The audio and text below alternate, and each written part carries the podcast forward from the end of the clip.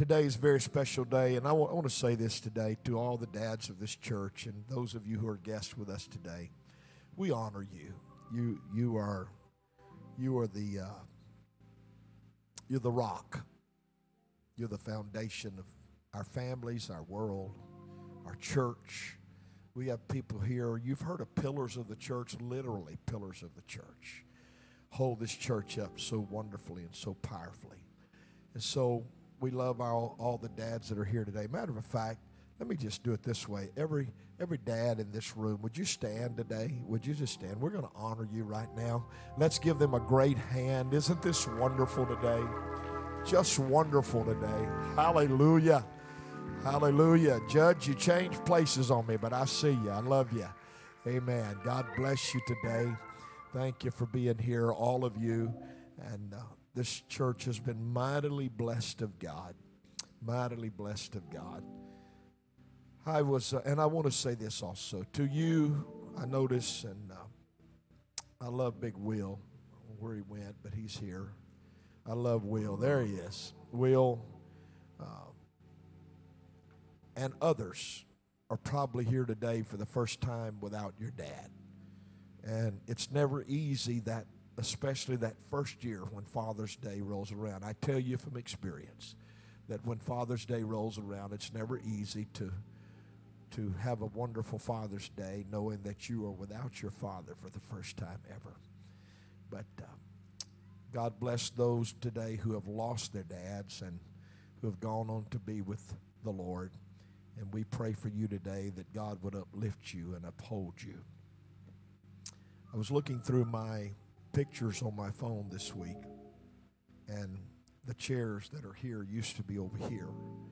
And I ran across a picture about two weeks before my father passed away. I want you to know he came to church. He was feeble and he couldn't hardly go, and he was shuffling his feet. And can I tell y'all a funny story? Mama, you're going to kill me, but I'm going to tell y'all a funny story. We had a, uh, it was it was December that we had a Christmas uh, family dinner together. I was my mom's house the other day, and I just looked over and saw the chair where my dad sat that day, and I didn't tell her. I just thought about it. But he at that dinner, we we were. Now you got to know my dad. If if you didn't know my dad, you you've missed half your life. But uh, he was a character, and even in his dying days, he was a character. And he got he got to somebody got to maybe his mother got to. I don't know, but somebody got to telling. He came to church and he had lost so much weight that he couldn't keep his pants up. And uh, mom had, she tried to dress him and, and pin wherever she could pin and get his clothes on him. And right in this hall, going to the prayer room on a Sunday morning,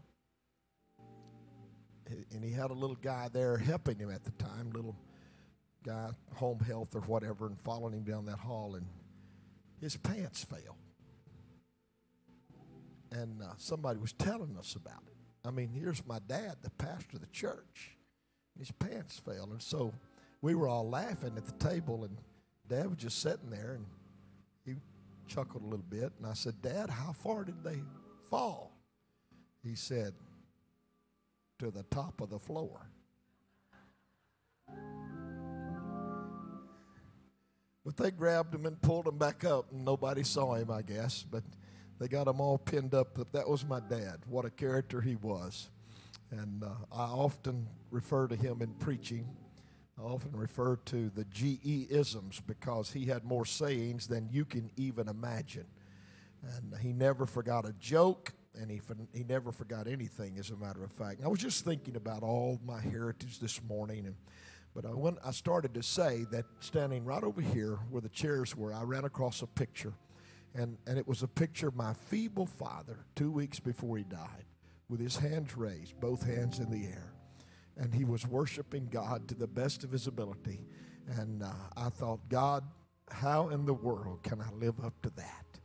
But my dad was an awesome man, pastor of this church for 58 years, and a great man of God. And I give honor to him today, although seven years ago, about seven and a half years ago, he went on to be with the Lord.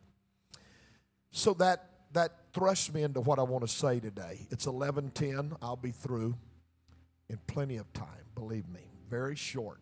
And if y'all get on to me, it's because y'all took all the time today. I've took abuse for preaching an hour on Pentecost Sunday.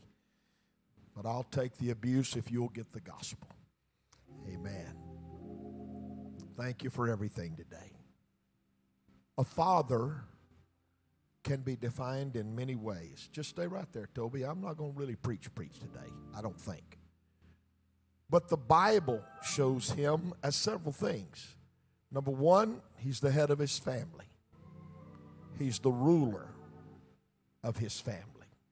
He's the provider of his household. And he's the one who trains his children in the fear of God. Now, we honored moms a few weeks ago, and moms are so vitally important. As mother goes, so goes America. Amen. But, dad, you're the head of the house. 1 Corinthians tells us very clearly, in 1 Corinthians 11, it says that the Lord said, I want you to know through the words of the apostle that the head of every man is Christ, and the head of the woman is the man, and the head of Christ is God. So there's divine order. And from the foundation of the world, the Lord made man and chose him to be the head of the family. He made Adam before he made Eve. I'm just so glad he did not make two Adams. I'm proud he made an Eve. Amen. But thank God for men that God made. The man is the ruler of his house. The Bible said in 1 Timothy 3 this is a true saying. If a man desire the office of a bishop, he desireth a good work. A bishop then must be blameless, the husband of one wife, vigilant, sober, of good behavior, given to hospitality, apt to teach not given to wine, no striker, not greedy of filthy lucre, but patient, not a brawler, nor covetous, one that ruleth well his own house, having his children in subjection with all gravity. That's what, that's what God placed man to be as a bishop and the ruler and the priest of your house. He's a provider. As a matter of fact, Paul said to Timothy, in 1 Timothy 5 and 8. He said, If any man provide not for his own, and especially for those of his own house, he hath denied the faith and is worse than an infidel. In the in the NIV it says, You fathers provoke not your children to wrath. Excuse me, let me back up. This is in the in the King James Version. He's a teacher. Fathers provoke not your children to wrath, but bring them up in the nurture and the admonition of the Lord. So, all of these things, Dad, fall upon your shoulders today. Children need to know that they are loved. They will learn to do the right thing if you correct them in love. There's not a doubt in my mind that my father loved me. But let me tell you what I heard more than one time, especially as a teenage boy. This is kind of rough around the edges, and for you little sissies that can't take this kind of stuff, I apologize.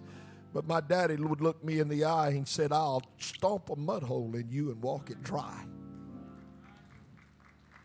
And I believed every word he said, Vernon. I believe every word he said. That's probably why I'm a preacher and not in prison today. Amen. But the Bible very clearly challenges fathers to be spiritual leaders. And your ultimate responsibility is your home and your family. It comes before the church. God made family before He made the church. Your family is ultimately important. Does anybody agree with me on this Sunday morning? Amen. Abraham is a great example of a father. He was a devoted man. He, he feared God. But he didn't just fear God, he taught his household to fear God. While Isaac was a boy, he taught him how to sacrifice to the Lord. You're not going to tell me that Isaac had been to the top of the mountain or somewhere to sacrifice before because he looked at the Lord, or excuse me, he looked at his father that day and he said that we've got the wood and we've got the fire, we've got everything. But where's the sacrifice? He knew what was there and he knew what was coming. Somebody taught him how to sacrifice unto God. And I submit to you, it was a loving father, a man who God called his friend because he loved Abraham. You see, we come on this Sunday morning to celebrate a day. Fathers are special. God puts them in high regard. They are responsible. But I came today to read a few statistics to you. Matter of fact, I was listening to the radio riding down the road the other day, and uh, I, I listened to Fox News when I'm riding. That's what I listen to. I don't, I don't know the latest songs because I don't listen to that. So I'm just me. I'm a news junkie. But I heard some statistics that troubled me. Here's, here's some statistics for you today 70% of black children and 20% of white children born in America are born out of wedlock. And most of them will never know their father or a father's love. That bothers me. Only one third of children born in America will live with both biological parents through the age of 18. That bothers me. How does this affect us? Let me tell you how it affects us. 85% of children with behavioral disorders are from fatherless homes. 71% of high school dropouts are from fatherless homes. 70% of teen pregnancies are from fatherless homes. 80% of rapists, convicted rapists, are from fatherless homes. 75% of teen patients in drug abuse centers are from fatherless homes. 85% of youths in prison are from fatherless homes. And 63% of youth suicides are from fatherless homes. You know what this tells me? Dad, you are so vitally important to your family. You are important to the lifestyle of your children. You're important as a teacher, as a ruler, as the priest of your house. I never, one time in the history of my life and growing up, I never remember my father saying, Are you going to church today?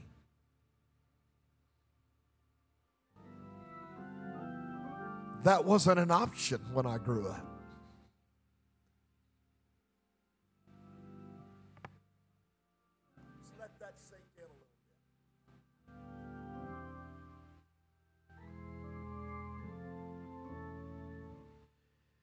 You see, and I'll probably say a few things that I shouldn't say today, or maybe I should say, and maybe I should have said a long time ago. I can just see me telling my dad, you know what, Dad, today's there's a ball tournament. I'm not going to make church.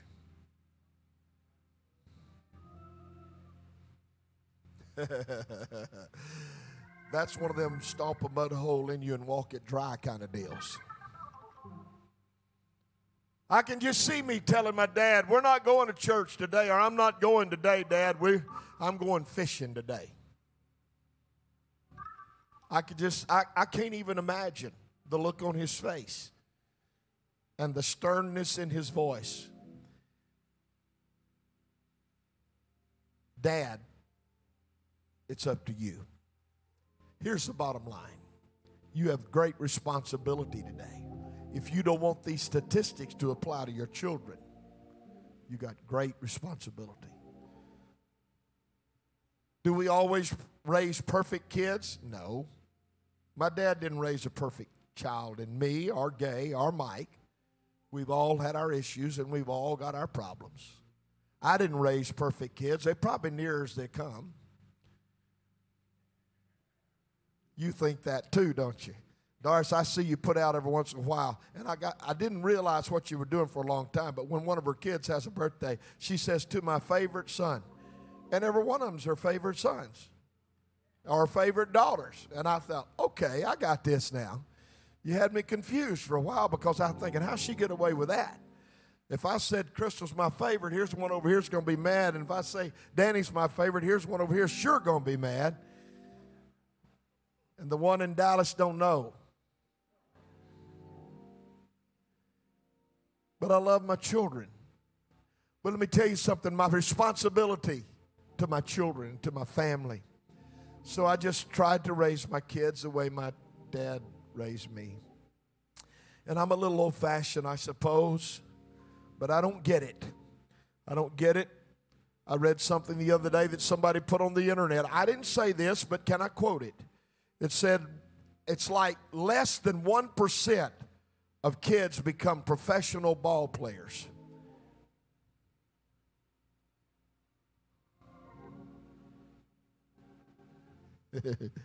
this is probably not good for Father's Day, man. I'm glad I'm glad y'all honored me before time. Less than 1% become professional ball players. But everybody's going to meet God. Why don't you quit doing the wrong thing for your kids and start taking them to church?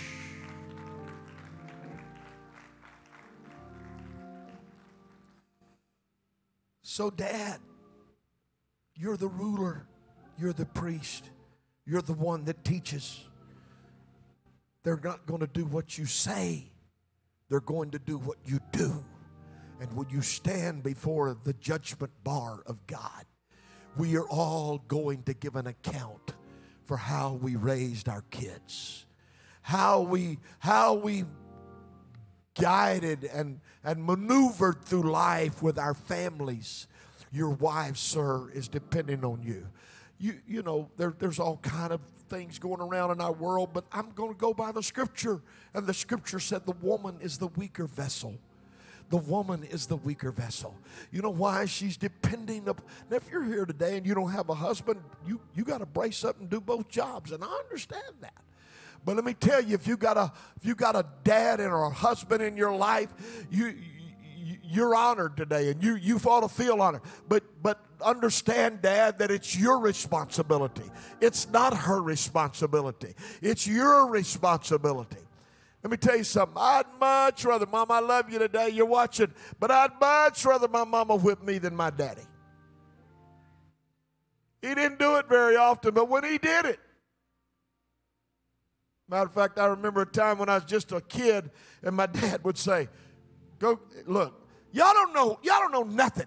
At the old church on South Second Street, 1600 South Second Street, right outside the door, there's a big bush I don't know what kind of bush it was, but let me tell you, it grew some bad switches. And my dad, more than one time, took me outside that door, would break off one of them limbs, and I could hear them leaves right now.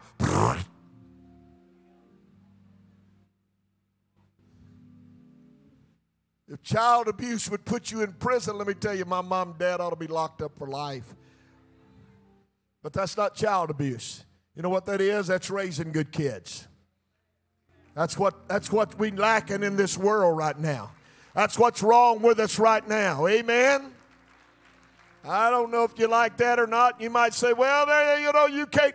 And I know what the government says. We got a judge in the house. He, he knows where I stand. But let me tell you today, you, you don't need to, be, to abuse your children but they need to be corrected and they need to be done the Bible way. And the Bible way said if you spoil the rod, you hate the child. My kids could probably get me for child abuse. Ask Crystal if she'd rather me or her mama whip her. I don't whip kids very often. When I did, I was normally too mad to whip them, but I whipped them anyway. But the facts are, ladies and gentlemen, you have responsibility. Train up a child in the way he should go, and when he's old, he will not depart from it. I was raised that way. You were raised that way. Many of you in this building can identify with what I'm saying. Was my dad mean? No, he was the greatest dad in the world. Was my mom mean? No, they were just wonderful parents, but they cared about where I went. They cared about what I'd done. They cared about who I hung out with. I hate to tell you this, young people, but you don't even have a right to, change, to choose your friends. My daddy chose my friends. My mama chose my friends. I didn't hang out with, with druggers and drinkers and, and people that were living a lifestyle, an illicit thing in this world. No, I'm just telling you right now what's wrong with America is the home. And when we get the home right, America will be right. That's the truth right there. You get the home right, there won't be so much crime. You won't be a marching in the streets. Now, don't go home and abuse your kids, get me in trouble. But be stern and do what's right. I don't know any other way to say it. I'm just not a politician when it comes to preaching. And I'm just telling you, commit your life to the Lord today and raise your family the way you ought to. Lead your family by example. Don't tell them to pray, teach them to pray. Don't tell them to go to church, bring them to church. Don't, don't just tell them to, you got to do right, do right. Don't tell them to be moral, be moral. Don't tell them to not lie, don't lie. Don't tell them to not cheat, just don't cheat. Just walk in the ways of the Lord and walk in the footsteps of God.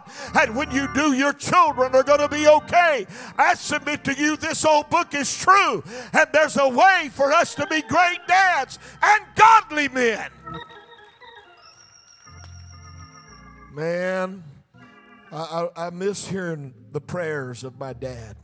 I miss hearing him. I miss hearing the preaching of my father. I miss hearing. I miss hearing those words. Did I always agree with him? No. Look, my dad was he was he was a card now.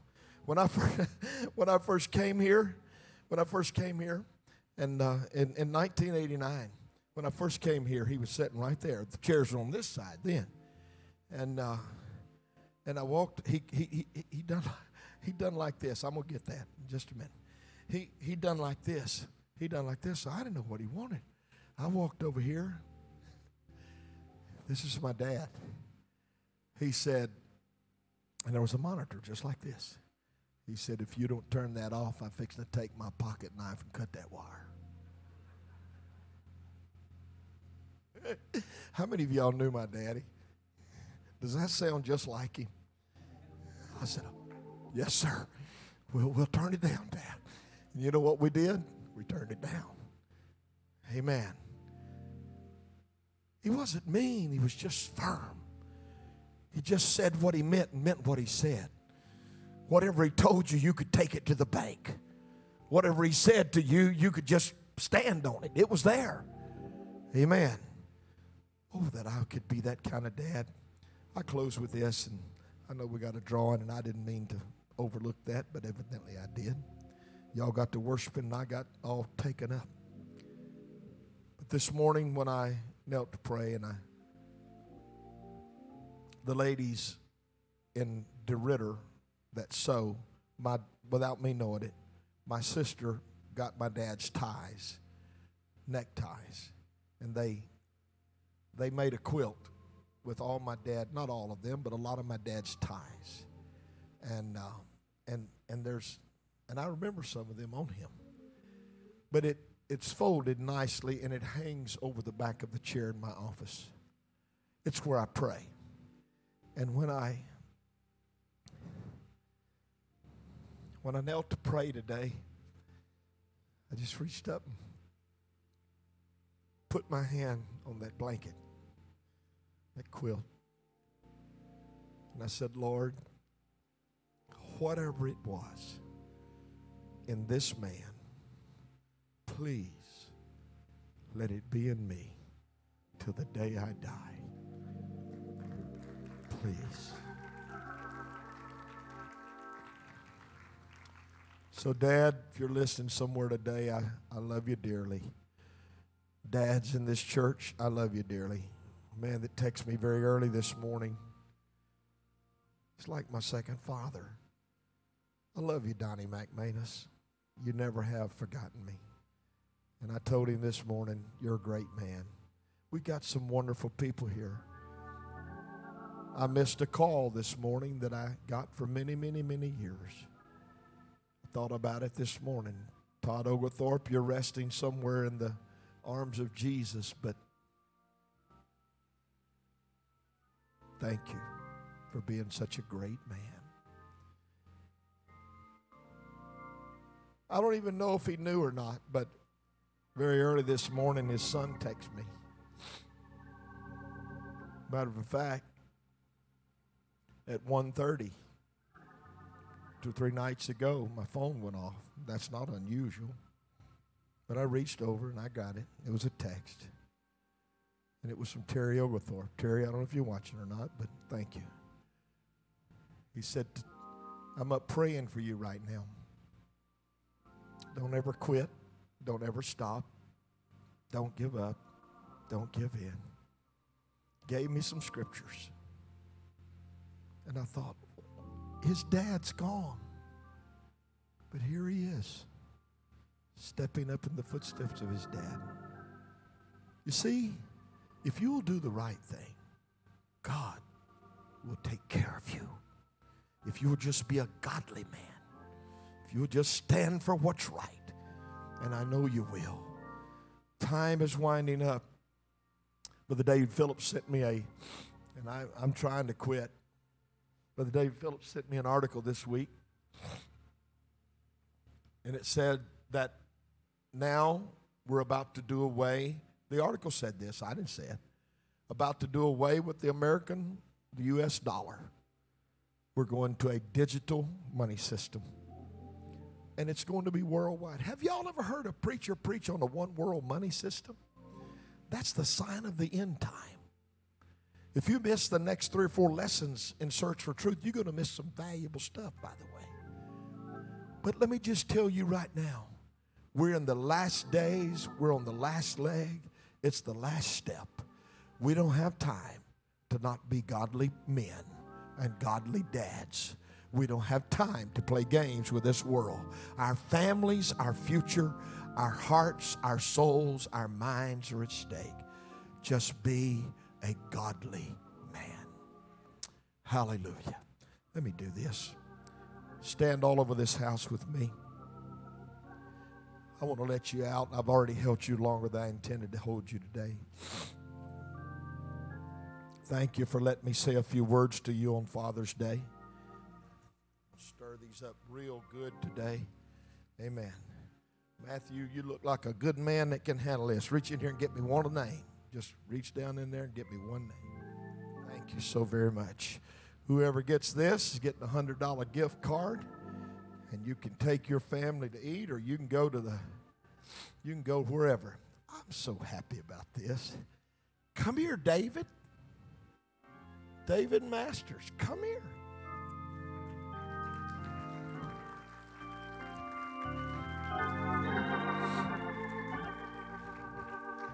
Come down here and help me live, preach a little bit. You know what he told, he texted me not long ago. He said, "You're gonna pre- preaching like that, you got to get some pointed-toed boots." This is my buddy right here.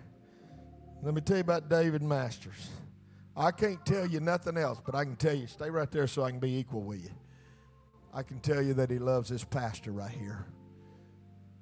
And I can tell you that he's been my friend for many, many years. He's raised in this church. He has a wonderful mom and dad.